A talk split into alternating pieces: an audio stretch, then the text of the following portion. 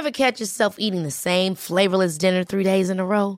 Dreaming of something better? Well, HelloFresh is your guilt free dream come true, baby. It's me, Keke Palmer. Let's wake up those taste buds with hot, juicy pecan crusted chicken or garlic butter shrimp scampi. Mm. Hello Fresh.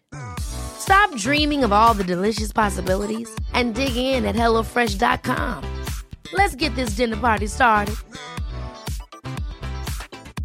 Even when we're on a budget, we still deserve nice things. Quince is a place to scoop up stunning high end goods for 50 to 80% less than similar brands. They have buttery soft cashmere sweaters starting at $50, luxurious Italian leather bags, and so much more. Plus, Quince only works with factories that use safe, ethical, and responsible manufacturing. Get the high-end goods you'll love without the high price tag with Quince. Go to quince.com/style for free shipping and 365-day returns. The Opinion Line on Cork's 96 FM. Spent most of the last couple of days glued when I had an opportunity to a new book. A new book called A State of Emergency, written by Virgin Media reporter Richard Chambers. And it's described as the incendiary untold story of Ireland's response to the biggest public health emergency of the past century. A serious deep dive that reads like a novel. And Richard, I have to welcome you on the program by telling you that even though I have, just like you, covered this blasted thing since day one, I learned something on every second page. Congratulations on a fine book. Good morning. Oh, thank you so much, PJ. It means a lot coming from you. You've done you've done great stuff yourself all the way through it. You've been great with the messaging. So no, that that's that's really lovely. Thanks so much for that. It's it's it's remarkable. It's a real deep dive into the interaction of the various parts of our society. What prompted you to read it, and what pro- or to write it rather, and to bring it out at this time when we're still a bit dodgy? Yeah, I think that's an that's a good question. I mean, I think it was important to do it and write it uh, while we were in the midst of it. I think there's always a danger when you're doing things like this that if you write them uh, after the fact, as it were, that people tend to sanitize their accounts of it. So you might say that there might be one minister might say that, oh, that other minister wasn't so bad, or our relationship with the HSE or with NPHET was pretty smooth, you know. So um, it was better to get them while their relationships that they're in and that, that, that are so, you know, central to the story are real and contemporary. So, I mean, it all started just back in January. I, I was approached by by the publisher HarperCollins to uh, think about writing a book, and um, just from that point, it was about really trying to to see what sort of stories we wanted to link together, what sort of you know what sort of angles we were going to look at. But I mean, just as you're saying, I think some of the stuff that is sort of uncovered over the course of the book in terms of those relationships and how people you know, with their hands on the levers of how this was all managed at a state level, how they got on and how, how, some of their relationships crumbled over the course of it is stuff which I simply didn't know. And I think it's very interesting and I think it is worth reflecting on as we are heading into another difficult period. You don't spare anybody's blushes. No, I don't. I think that there's. Um, I was quite shocked at some of the I suppose some of the, the, the, depth of feeling there, which is, I mean, for example, there is some very, very heavy criticism of the Health Minister, Stephen Donnelly, from senior figures both in NPHET and in the HSE. Some criticism as well uh, within government about uh, the minister, uh, who is described by uh, one senior HSE figure as being some sort of um, so, some sort of you know avatar of a David Brent, or an, by another person then as a as a Ron Burgundy. So the fact that these are the feelings of the people who are managing our response to the crisis and describing the health minister responsible for them uh, is quite shocking. But you know, there is there is so many different interesting personalities mm. uh, in this who've been so key to this, uh, and I think that yeah, there, there there's no holding back really in terms of how they're viewed by each other it's probably it was actually reflected to me by one member of NPHET who who has read the book now at this point. Uh, he was like, "I'm really glad somebody did this because um, if we if we'd come out of this, we'd probably have said we all got on and everything was grand, and sure nobody would believe that." So, has anybody come uh, and said you're off a little so and so? No, I, I, that, that that will be telling, but no, there there actually hasn't at this point anyway. No, yeah. because I mean it is this is this is how this is how it is, and I think that people people understand that the need for something like this to sort of, you know, because people do need to understand how this was managed. Like we are approaching a time when people are going to look for an inquiry or yes. an investigation into the management of this. And I think that something like this, where you're allowing the people, the, the, the key actors, if you want to put it that way, uh, to speak frankly about their roles and how it was all managed. I think that there is a value in that. Mm. You, you focus in a good chunk of the book on the nursing homes and a particular nursing home in Dublin and the story of a particular woman, Rosie, which was heartbreaking because she was a very with it woman who stayed with the news. She was almost ahead of the news and she took all her own precautions and yet she still got it and yet she still died and her family are going to have questions and so will many, many more. Yeah, there are there are so many families like the, that that of Rosie Hegarty, and I mean, I suppose when you when you're writing a book like this, they're the people you worry about. You know, you worry about whether or not you've done their story justice. You worry about, I mean, how they're going to feel when the, when the book is out. But this is such a, you know, this is a, a situation, a terrible tragedy which is inflicted on countless families really across the country, both in nursing homes and, and elsewhere, in homes and in hospitals. But the situation, I mean, if you if you you're referring there to to Saint Mary's nursing home in the Phoenix Park here in Dublin, uh, which just witnessed an extraordinarily dreadful loss of life. To be able to go in there, I suppose, and speak to the families of those who died, or the families of, of, of, other residents there, as well as some of the staff members speaking, some of them for the first time about it, uh, just to try and bring home. Because one, one of the key members of staff there was driving home one day from just a horrendous time, just the, the, the work that the people in the nursing homes had to do at the peak of this in the first wave was just extraordinarily difficult. And she was driving home down the N7 uh, away from Dublin uh, and just was pulled over at a checkpoint with tears streaming down her faces. The guard sort of looks in the window and sort of says, "Are you okay?" And she just can't can't respond to her. So I think yeah. it was important. I really wanted to make sure that the staff of the nursing homes yeah. um, also had their verses voices heard in it as well because it was just. A, a dreadful experience. You got extraordinary two. access, Richard. I say every as I turned every page, you got extraordinary access to people. Yeah, I think. I mean, for it, it, it that is something I'm, I'm very grateful for. I was shocked at the honesty that was there as well. Uh, from it. I mean, there were hundreds and hundreds of hours of interviews sort of put into it. I, I, I was lucky in a way, I suppose, uh, because I was sort of covering the, the pandemic so far across a, a, few, a few different stools. There's the political side of it where you have strong contacts. There's the NPHET and the HSE side, again, strong contacts. And then I was lucky enough as well to, to always have a strong focus then on the personal details, you know, the families who are affected, people who are still going through COVID, people with long COVID, people who have been in ICU, the mm. frontline healthcare workers as well. And Dr. I think that Ali's family, for example. Oh my words! Yes, I think Doctor. So I think a lot of your listeners might remember the story of Doctor Syed Waqar Ali, who was um, he was a local emergency doctor who was working in the Mater. Uh, he himself was admitted with COVID to the ICU in the hospital, and he was one of the first healthcare workers who died. And it was such an uh, it's such a difficult story to tell.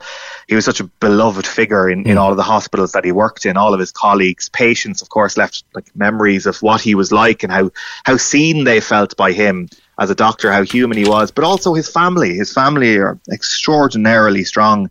I speak particularly in the book. Um, with his daughter Summer, uh, mm-hmm. who of course graduated and is now a doctor herself. So she is now working uh, in the Mater, uh, effectively above the one floor above the ICU where her father died. And I think that her resilience, her strength, her passion for the, for, for the job and sort of learning the lessons that her father taught her in, in mm. sort of paving this path to medicine. Or just, I think there's a real lesson in there for people as well about, you know, the impacts of grief, but also, you know, taking what we've learned from the people who've gone before us. So, I mean, I'm I, to have spent time talking to people like like Summer Ali and, and, and, and the families of those who died has just been it's it's been an enormous responsibility, but a, a, huge privilege as well to try and bring their story and, and, and, do it justice. Was it emotionally difficult at time, Richard?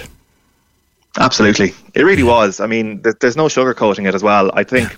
you know, you often hear about some journalists and um, they're like, "Oh, you have to cut yourself off from it. You have to sort of detach yourself from these things."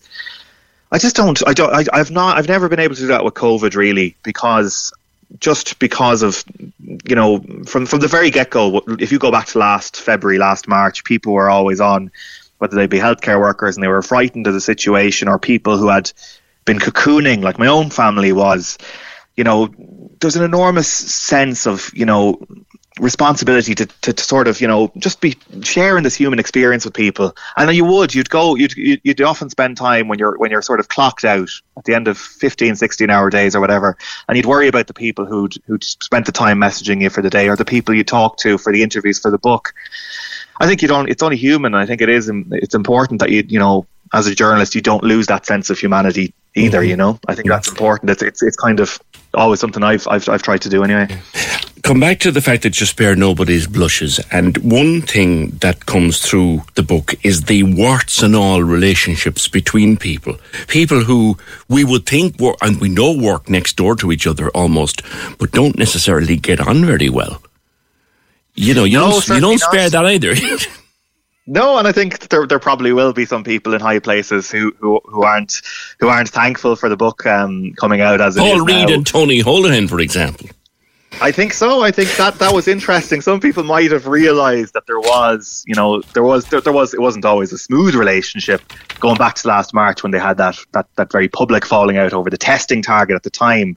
But over the course of the pandemic, there really was an element of distrust between the leadership of NPHET, which is of course Tony Holohan um, and key figures like that, and Paul Reid. There was a feeling when you came to last October, October of last year, when of course Tony Holohan returned and he made that recommendation of a level five uh, lockdown, there was a f- sense of betrayal from some senior figures in NPHET uh, that Paul Reid had sort of told the government, no, no, we don't need to do this. We're coping. Our hospitals are coping. And it was the same again in the run up to Christmas. Now, Paul Reid would say, of course, he was playing it at a straight bat. He was getting everything in from the hospital managers and they weren't under any severe pressure at the time. But the NPHET view would be, why is the head of the health service saying that things are okay, everything's grand, when it's about what happens two, mm. three, four weeks down the line? So there is a very testy relationship there. Some people in NPHET, I think people will be surprised to hear that, didn't really see the HSE leadership at times mm. as allies in the fight against COVID. Also, some people in NPHET as well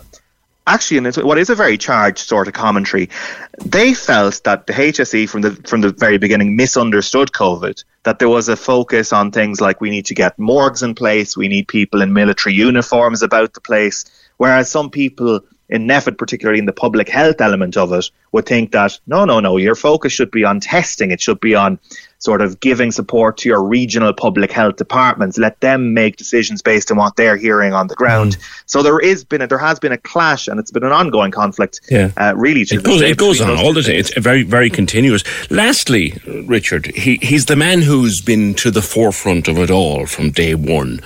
Have you developed your own insight as to Tony Holohan, who he is, what drives him, what keeps him going? I think, it, it, yeah, like as you say, I think that Tony Holohan is, is a totemic figure in how everybody in Ireland has experienced this pandemic. He has his detractors. There are people who say that he can be quite authoritarian, that he would host meetings and he if he, he wouldn't suffer fools, PJ is, is the way it's sort of described, you know, mm. that if he thinks that you're not contributing something to a meeting or you don't he doesn't like what you said, he won't be shy in letting you know it. There has been like talk of tempers lost in the Department of Health and whatnot. But there is a resilience there which I think everybody, even his sharpest detractors, would point to. That from the very beginning, uh, notwithstanding the huge personal uh, anguish, which of course his family has, has undergone over the course of this. Of yes. course, he, he, did lose his wife, which is I can't imagine going through that in the middle of all of this. Um, he has shown remarkable resilience. He is very dogged. He has no fear of standing up to people. He has no fear of of doing what he feels is the right thing. I think it was best summed up to me by by one figure who was actually um, who had been quite critical of Tony Holohan at times, said that there was times at the start of it in particular where they'd go to those press briefings, you know, in front of the table at the Department of Health, and they'd feel we are really screwed here. That we are facing an Italy situation or a New York situation or even a UK situation, and we are screwed. And they always felt he never showed fear, Tony Holohan, and they got something from that. Mm. That even when, you know, we're at a situation where HSE figures were waiting on the tarmac at Dublin Airport, drafting up orders to half the amount of PPE into hospitals because we simply didn't have any. That there was an enormous amount of courage which showed by him. That he was almost this sort of Churchillian figure. That he might have been difficult on a personal level. That he might have been uh, quite um, quite a strong figure, quite authoritarian, as I say. But that he was the kind of person we needed to pull us through it. So there is going to be a huge focus on Tony Holohan in this. Uh, but I think that there is a fairly full picture of the sort of character that he is throughout. It's a super read, Richard, and I congratulate you on it. Uh, State of Emergency, Richard Chambers, Virgin Media uh, News correspondent. Corks 96 FM. Even on a budget, quality is non negotiable. That's why Quince is the place to score high-end essentials at 50 to 80% less than similar brands. Get your hands on buttery soft cashmere sweaters from just 60 bucks, Italian leather jackets, and so much more. And the best part about Quince, they exclusively partner with factories committed to safe, ethical, and responsible manufacturing. Elevate your style without the elevated price tag with Quince. Go to quince.com slash upgrade for free shipping and 365-day returns. Hi, I'm Daniel, founder of Pretty Litter. Did you know cats tend to hide symptoms of sickness and pain? I learned this the hard way after losing my cat, Gingy. So I created Pretty Litter, a health monitoring litter that helps detect early signs of illness by changing colors, saving you money and potentially your cat's life. Pretty Litter is veterinarian developed, and it's the easiest way to keep tabs on your fur baby's health right at home. Go to prettylitter.com and use code ACAST for 20% off your first order and a free cat toy. Terms and conditions apply. See site for details.